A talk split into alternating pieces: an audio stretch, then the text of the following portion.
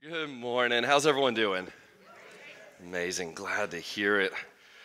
All right, guys, welcome. Hey, so glad everyone has decided to join us this morning.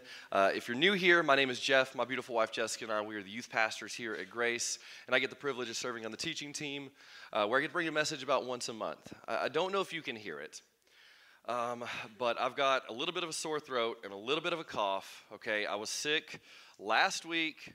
I thought I was good, fully over it, and then last night it just flared back up. Okay. Uh, sore throat, coughing. I'm feeling much better than I did last night, but I also fully understand if I'm the last one picked for prayer, okay? I get it.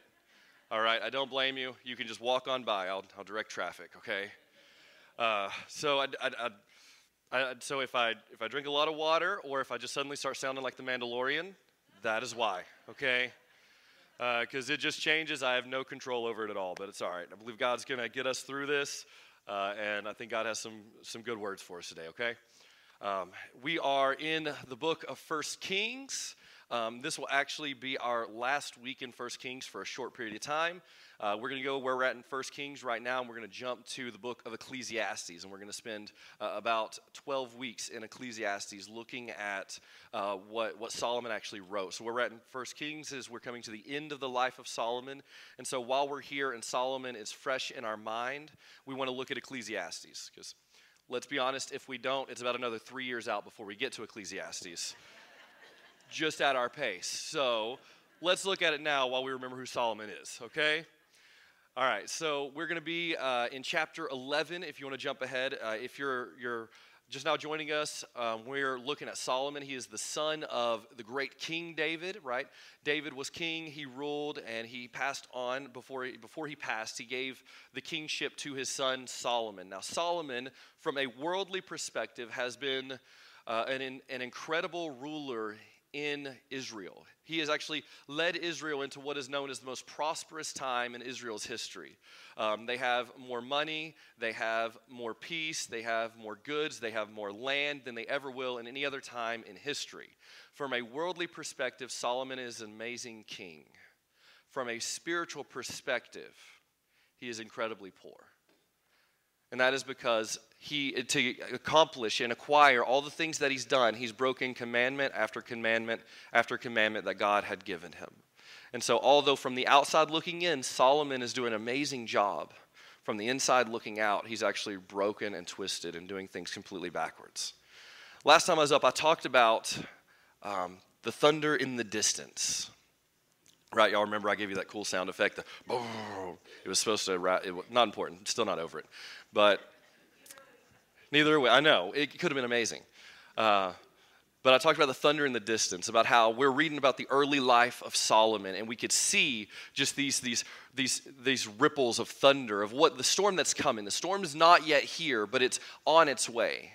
I titled that message, Thunder in the Distance. Today's message is titled, The Storm is Here. The Storm is Here. And so, we're going to be picking up today is we're going to see that thunder that we saw in the distance way back uh, in the early chapters of First Kings, we're going to see that they're now fully upon us, and we're going to see what happens to the life of Solomon now that the storm is here and present. All right, before we do, let us pray.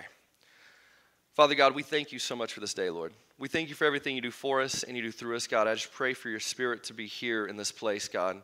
That there would not be a single one of us that doesn't hear and understand your word and receive your truth today. God, that if there's any of us right now that need convicting, that need leading, that need guidance, God, that needs correction, Lord, I pray for it, even if it's uncomfortable, Lord. I pray for your presence in this place. I pray that you'd be with me as I speak, that it wouldn't be my words or my biases, Lord, but it would be your word and your truth that is heard today, Father. Um, I, I, lift, I lift you up here, and God, I glorify you in everything that we do, Father. We love you and we trust you. In Jesus' name, amen. Amen. Right. Before we get started, I want to, uh, let me get something real quick. This is called suspense. Y'all like it? Okay, cool.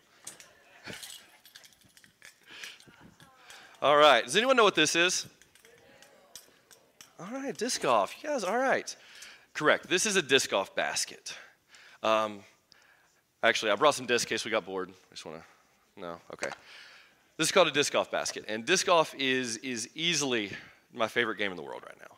Um, I got into it like six months ago, and I, uh, I've played it pretty much three times a week since then. Uh, and I love to get out and play. And it's a really simple game. You start really far away, and you try to get the frisbee in the basket. It's pretty straightforward.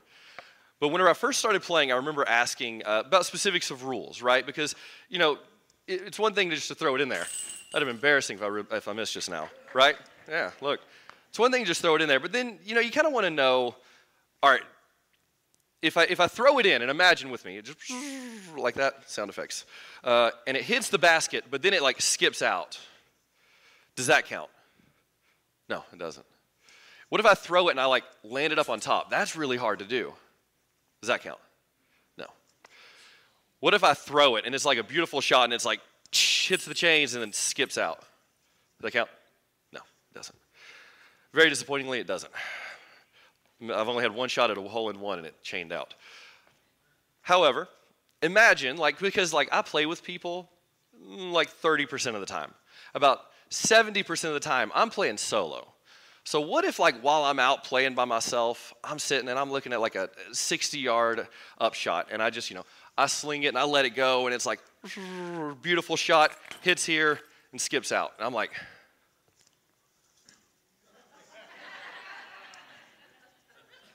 I mean, it hit inside the basket. It hit inside the basket. So, you know what? I think that should count. And so, for me, in my personal game, at my own time, at my own leisure, no one else is out here. I don't have a ref or the PDGA here. I'm, for me, that shot counts, right?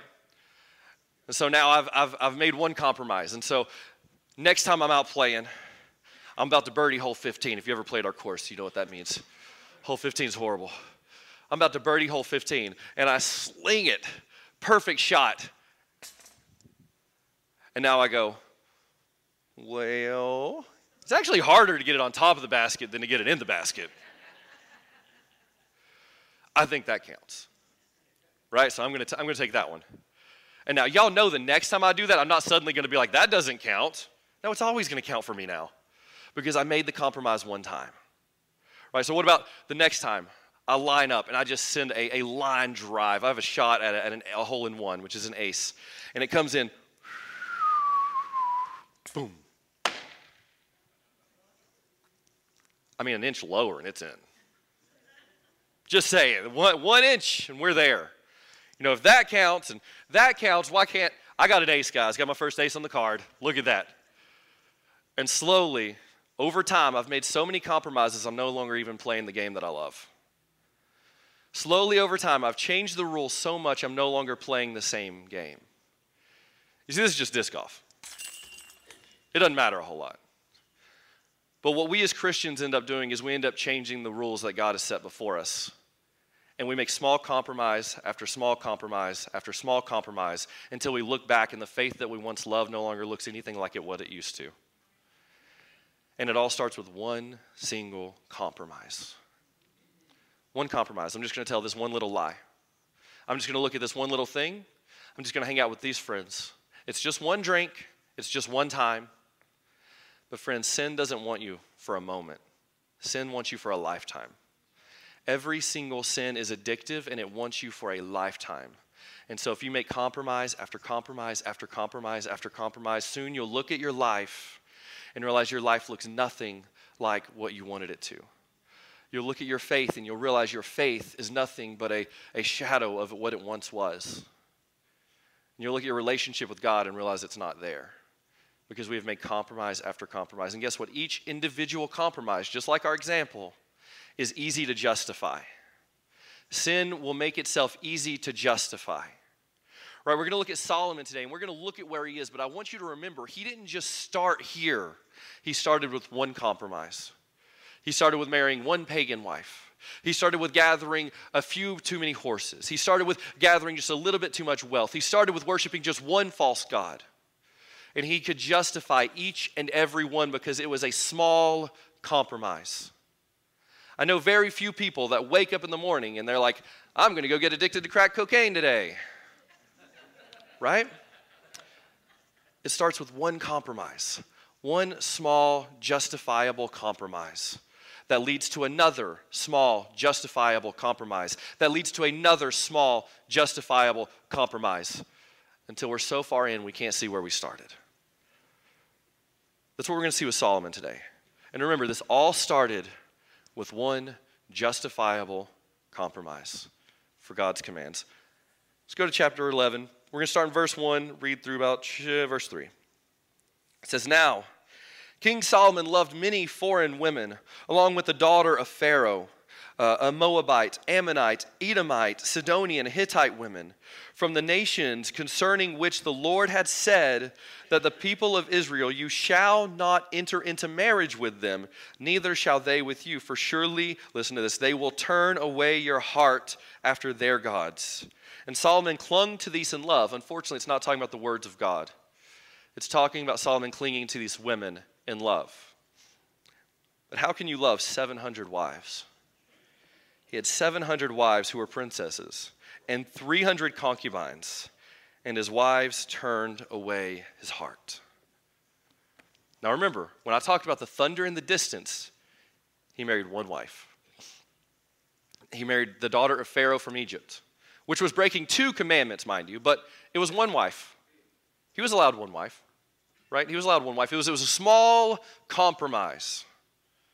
But 40 years later, 40 years into the reign of Solomon, we look at his life and he has 700 pagan wives, 300 concubines, and they have turned his heart away from the Lord to where he is seeking and worshiping their false gods.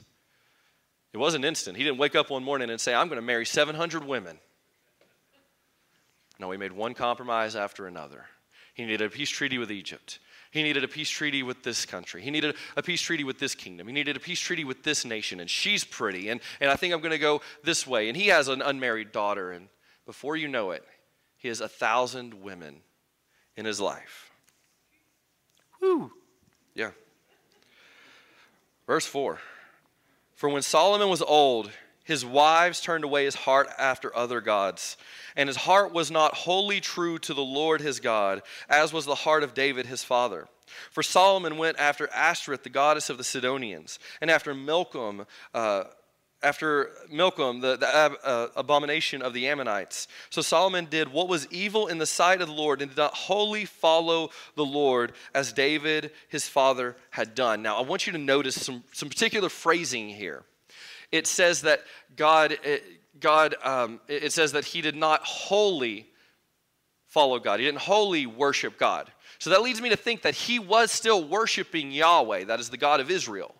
He was still worshiping God. He was still sacrificing to God, but he wasn't wholly, fully worshiping God. Can I just say for a second that God does not want your partial worship?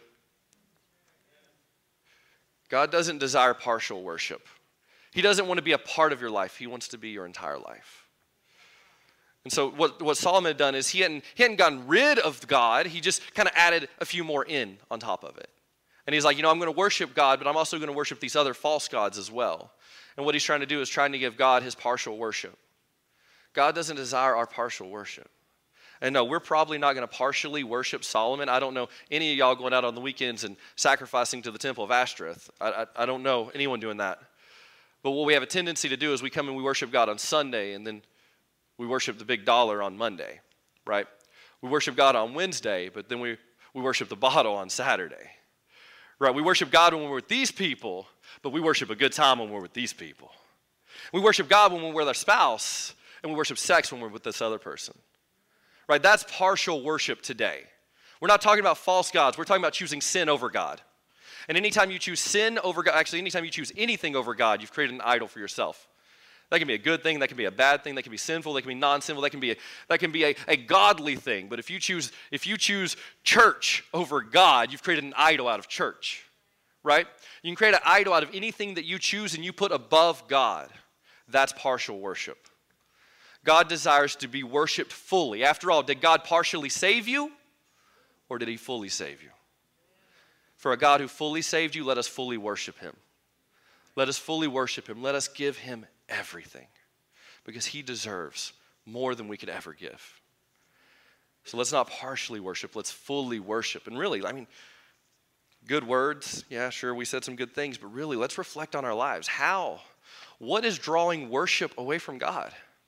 What in our life is drawing worship away from our God? Why, what is in our life we say we don't have 15 minutes to read the Bible for? Right? What, what is it we, we don't have time to stop and pray for? What, what in our life is drawing us away from fully worshiping God? Identify those things and correct them. Verse 7 says, Then Solomon built a high place for Chemosh, the abomination of Moab, and for Molech, the abomination of the Ammonites, on the mountain east of Jerusalem. So, what I want to note here is I want to break our Western view of thinking for just a moment.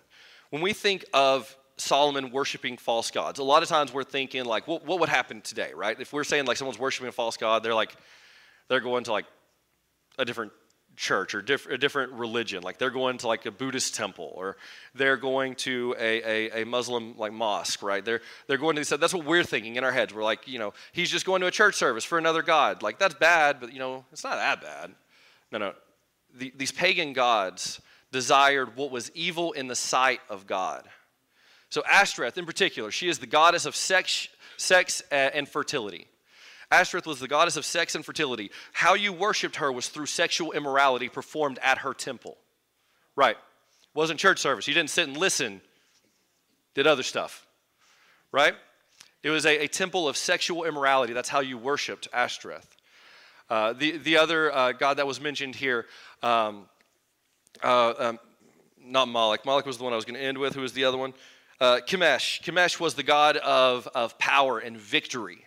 Uh, and as per all the pagan gods, he would accept human sacrifice to, to uh, alleviate yourself and give yourself uh, victory and power, right? And so you would worship him through human sacrifice. Moloch, which is the worst one. Uh, we got to hear in great detail how this how Moloch was worshipped in Israel. We'll spare you all the details. But what would happen is they would build a, a, a, statue, an idol to Moloch, and his arms would be outstretched with his hands open. And they would build a fire of hot coals underneath it, and they would heat this cast iron statue until it is white hot, and they would sacrifice their newborn children in his hands. That was what it looked like to worship Moloch, who Solomon was worshiping, who he built a temple on the Mount of Olives to. He built a temple to Moloch, and they worshiped him there. You worshiped Moloch through child sacrifice. You know why you worshiped Moloch? It's enough that they did it, but you know why? It was for uh, self perseverance. The thought was that if you would sacrifice to Moloch, then it would improve your life and the life of your family, whether it be financially or health or whatever other reason. We think of these gods and we're like, this is insane, this is crazy, this is stupid. Who would do that? We're still doing it in America today. Uh, I mean, look at the goddess Ashtoreth the goddess of sexual immorality. Can you tell me anything that is more worshiped in America today than sex? I'll wait.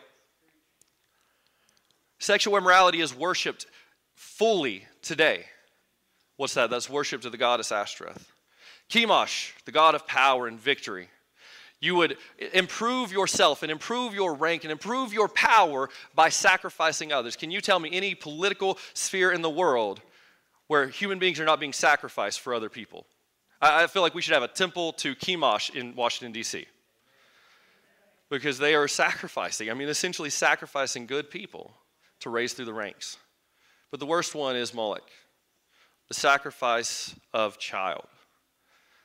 Do you know the number one cause of death in the United States is abortion? Number one, it's not close, is abortion. Did you know that the survey says 93% of abortions are for self gain. 93% of abortions are for self gain. That is for uh, whether it's education, it's financial, it's too young, you're in school, emotional trauma, whatever. Like 93% of abortions are so that you will have a better life. That is exactly why they sacrificed to Moloch, is so that they would have a better life. We should really see a statue to Moloch at every Planned Parenthood because that's why 93% of sacrifices, with almost 2 million abortions a year, 93% of them are for personal gain. Listen, this isn't political either. This is, this is biblical. Um, God says in Psalm, can you guys put the scripture up in Psalm? I did not mark, not mark it in my Bible. It says, They served their idols, which became a snare to them. They sacrificed their sons and their daughters to the demons. Let, let's stop right there for just a second. It talks specifically in Scripture about how these false gods have power. that the false gods can actually help them in ways. Guess what? An imaginary figure doesn't help you. A lot of scholars believe that the false gods that were worshipped back then and truly still today were actually demons of Satan. And that's why they possess power. And they actually they could do things because you were sacrificing giving to them. And so what we see here specifically David is writing about sacrificing your sons and daughters to demons the blood of their sons and daughters. They, they poured out innocent blood, and then the blood of their sons and daughters, whom they sacrificed to the idols of Canaan, and the land was polluted with blood. Listen to this. Thus they became unclean by their acts and played the whore in their deeds. Then the anger of the Lord was kindled against his people, and he abhorred his heritage. He gave them into the hands of the nations, so that those who hated them ruled over them. Their enemies oppressed them, and they were brought into subjection under their power. I hate to say it, but America is looking very similar to whoever David's talking about right here. Now, I'm going to pause right there and say that I do realize that in talking about this, that there are some that have made mistakes in the past. And what I want you to know is that your past doesn't define your, your present. Right? Each person here has a past. We've all done things that we're not proud of. Right? There are people that in my past still can't believe that I actually get up on a stage like this and talk about God right? Your past does not define you. But what I want to encourage you to do is in your present, be more like David than like Solomon. You see, David, why David was so good, it wasn't because David was good. We studied David's life. Dude had some issues, okay? What David did is that when he would mess up, he would repent of his sin and he would turn back to God. That was it. It wasn't David's perfection, it was David's humility, it was David's repentance that brought him into the eyes of God. What made David a man after God's own heart wasn't how good he was, but how good the God was that he turned to. You see, what we see, we don't see that with Solomon though. Solomon, he messes up, he sins, and he makes mistakes, and he is so prideful.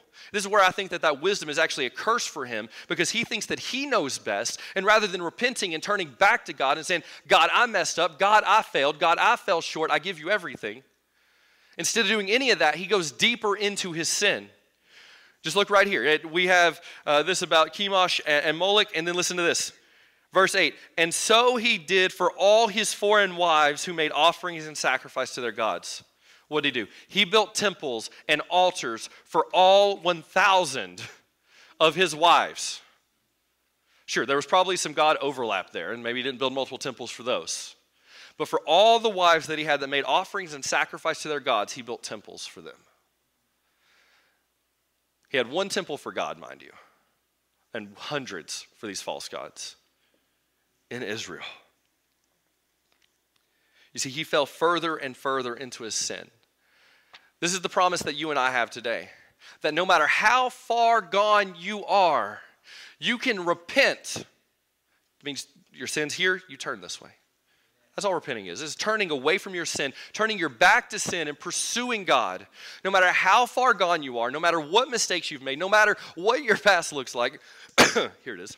No matter what your past looks like, you can turn away from that and you can pursue a relationship with God, and He will accept you with open arms. All you have to do is turn away from that sin and chase Jesus, and you will be saved. Solomon doesn't do that. He's given opportunity after opportunity and after opportunity. Verse 9 and the Lord was angry with Solomon because his heart had turned away from the Lord and the God of Israel, who had appeared to him, notice this, who had appeared to him twice and had commanded him concerning this thing, that he would not go after other gods, but he did not keep what the Lord commanded. I don't know if you guys have heard this. I've, I've heard this probably a lot in youth group, but a lot of people always say, if God would just speak to me, right? If I could just see God, if someone could just prove God, if God would just answer this prayer, if God would just take care of this thing, if God would just let me know He's listening, if God would just, if God would just, if God would just. Look at Solomon. God just did everything for Solomon. God uh, literally appeared to him twice. He saw and heard the voice of God twice. God blessed him with wisdom that surpassed all humanity. God gave him the nation of Israel. God gave him power. God gave him money. God gave him everything. And what does Solomon want? More.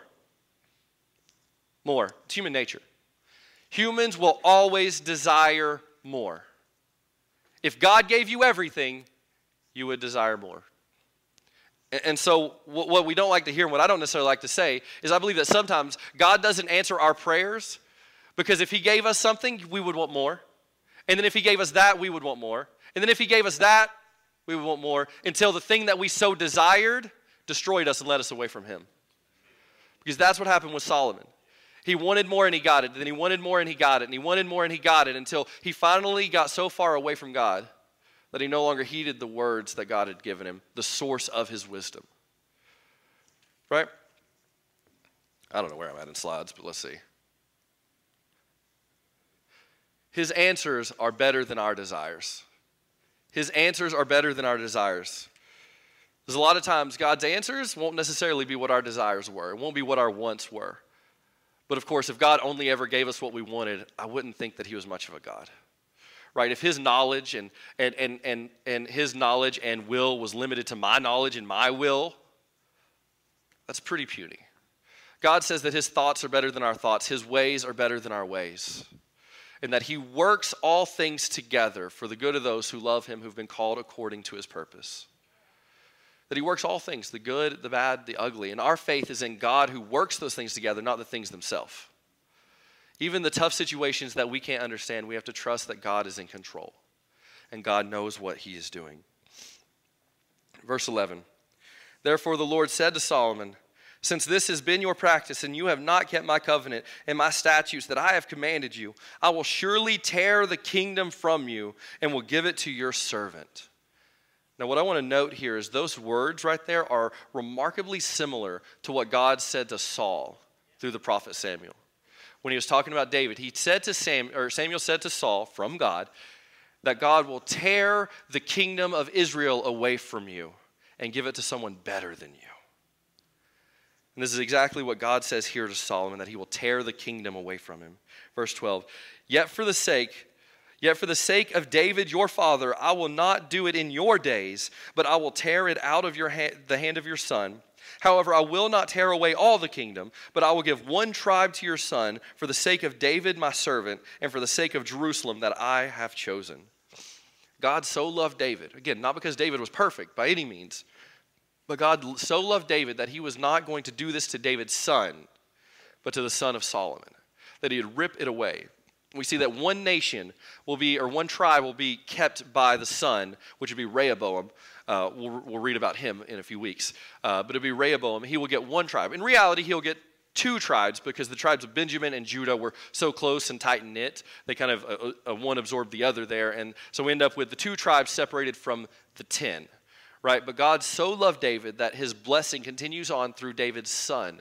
However, Solomon had fallen so short that his curse will go through his son. Can I suggest for just a moment that the way we act is generational? Our sins are generational, our blessings are generational. What are you passing on to the next generation? Are you passing on a cluster of sins or are you passing on a cluster of blessings? David passed on blessings, Solomon ble- passed on curses. What we do impacts the next generation. The way that we raise them impacts the next generation. The importance of God in our household impacts the next generation. What are we leaving to our next generation? Because the way you live your life will impact generations to come. How are you impacting them? With blessings or with curses? The next line here, I stop. This is where I spent most of my sermon because this went against some theology I've heard. Verse 14, I'm only going to read half of it too. And the Lord raised up an adversary against Solomon Come on, let's be honest. Every time something bad happens, who do we blame it on? That guy, Satan, the enemy, Lucifer, the angel of darkness. He did it. Verse 14 says, The Lord raised up an enemy against Solomon. No one else wasn't Satan. Solomon could be like, The devil's after me. No, buddy, afraid not. Why would God raise up an adversary against his own people? Can I suggest for a moment?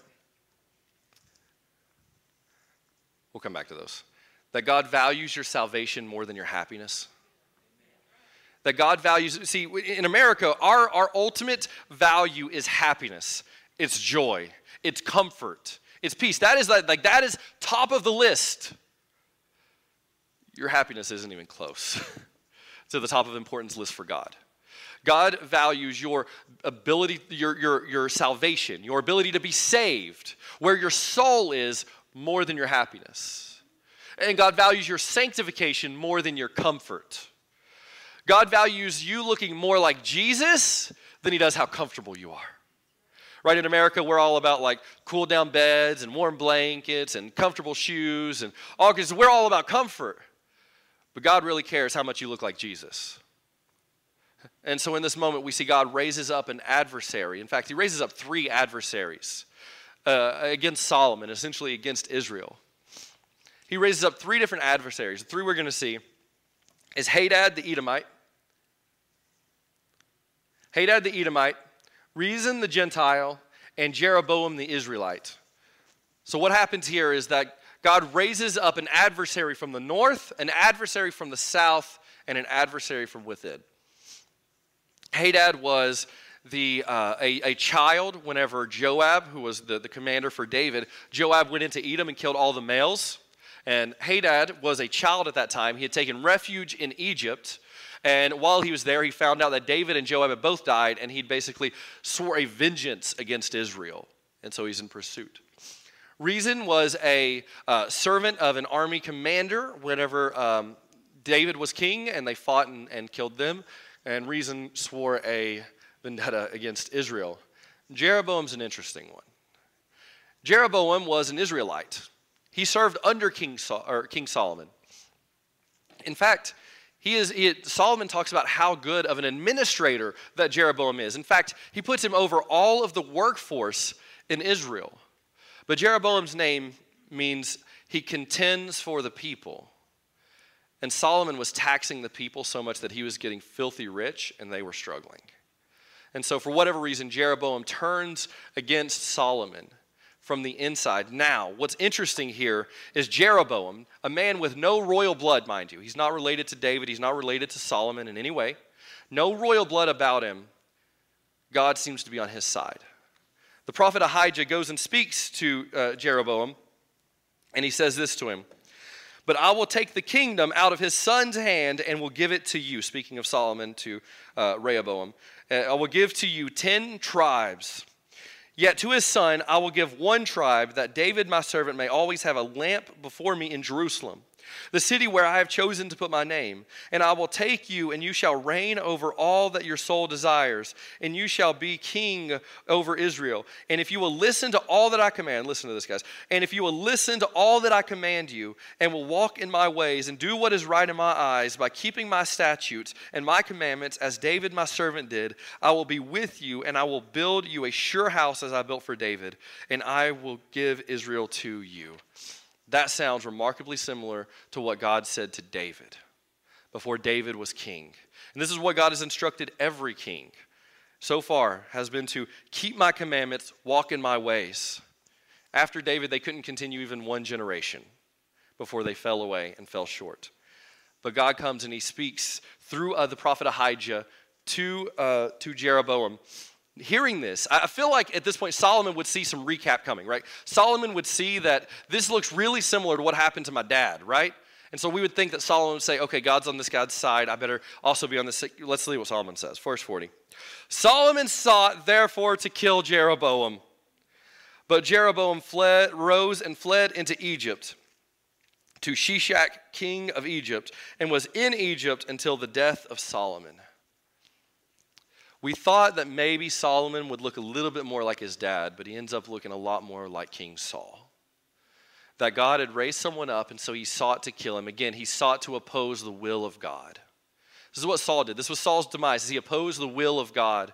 And this is what we see Solomon doing here, opposing the will of God. In fact, Jeroboam will be the one who leads the charge that splits the nation of Israel into 10 and 2. It'll be Jeroboam that does that because he has God on his side. We see here, though, that even in this, even in this, God knows what he's doing. He's painting a picture of what is to come. Because we see that Solomon faces off against Hadad the Edomite, against Rezin the Gentile, and Jeroboam the Israelite. And King Solomon fell short when King Solomon faced these three enemies. Yet we have a new king. Remember, God gave a promise, a, a, a, promise to David that his son would rule and reign forever. But God wasn't talking about Solomon. And he wasn't talking about Rehoboam. He was talking about Jesus, the son in the line of David, the lion of the tribe of Judah. He will rule and he will reign forever. You see, Solomon faced Hadad the Edomite, Rezin the Gentile, and Jeroboam the Israelite. Jesus, when he came, he faced Herod the Edomite, Rome the Gentiles, and the scribes and the Pharisees, the Israelites. He faced the same three enemies. But where King Solomon failed, King Jesus reigned supreme, and he reigned victorious. And what that should tell us is that battles that are too big for men are not too big for our God right? Whatever stands before you, whatever problem that is in front of you, it's not too big for your God. And when God speaks a promise, it will come to fruition. He promised Solomon he'll tear the kingdom from his, from his son, and it will happen. And he told David that his, he would have a son that ruled and reigned forever, and it will happen. God's promises never fall short. And that's why we can take comfort in this broken world when God says to us that he will never leave us nor will he forsake us that He is always here, that He is an ever present help in times of trouble. That He says to us that, that He works all things together for the good of those who love Him, who've been called according to His purpose. Right? That when He says that if you say with your mouth and you believe in your heart that Christ is Lord and that He died for me, then you will be saved. That is the promises that we cling to. That is the hope that we cling to. Is that Jesus, His promises will reign supreme and that all the enemies and all the things that we face and all the difficulties in life and all the, all the suffering and all the hardship, he says that he will wipe away every tear. He will wipe away every tear. That is our hope, is in the one who wipes away every tear. And so wherever you're at here today, if you feel like you're Solomon and you're just surrounded by enemies on all sides, eh, you feel like you're in the midst of the storm, I'd like to introduce you to the one who calms storms. I'd like to introduce you to the one that sets chained people free, the one that opens deaf ears and opens blind eyes, the one who makes the lame walk, and the one who makes the sick well. We have a God that is greater than every problem, a solution to every problem. And we worship Him. We worship Him and Him alone. We don't partially worship our God we fully worship our God and we give Him everything, and in return, He gives us everything. That's the God that we place our hope in today. You see, we have two examples that we can follow. We can follow David or we can follow Solomon. And we've seen the outcome of Solomon, and we've seen the outcome of David. Imitate David. You will make mistakes, you will mess up, you will fall short, life will get hard. Turn to God in everything. In every situation, turn to God. If we do that, we'll experience joy and understanding that surpasses the present situation. Let me pray for you. Father God, we thank you so much for this day, Lord. We thank you for everything you do for us and you do through us, God. I just pray for your Holy Spirit to be here, Lord. I just pray that you would be here in this place, God, that you would be with each and every person that is here, God, that you know every problem, every struggle, um, every hardship, Lord. And I, just pray that, that you would calm calm hurting people, God, that you would heal broken hearts. God, that you would just give peace and comfort where it's needed today, Father. I lift up each person here to you today, Lord. We love you, God, and we trust you. In Jesus' name.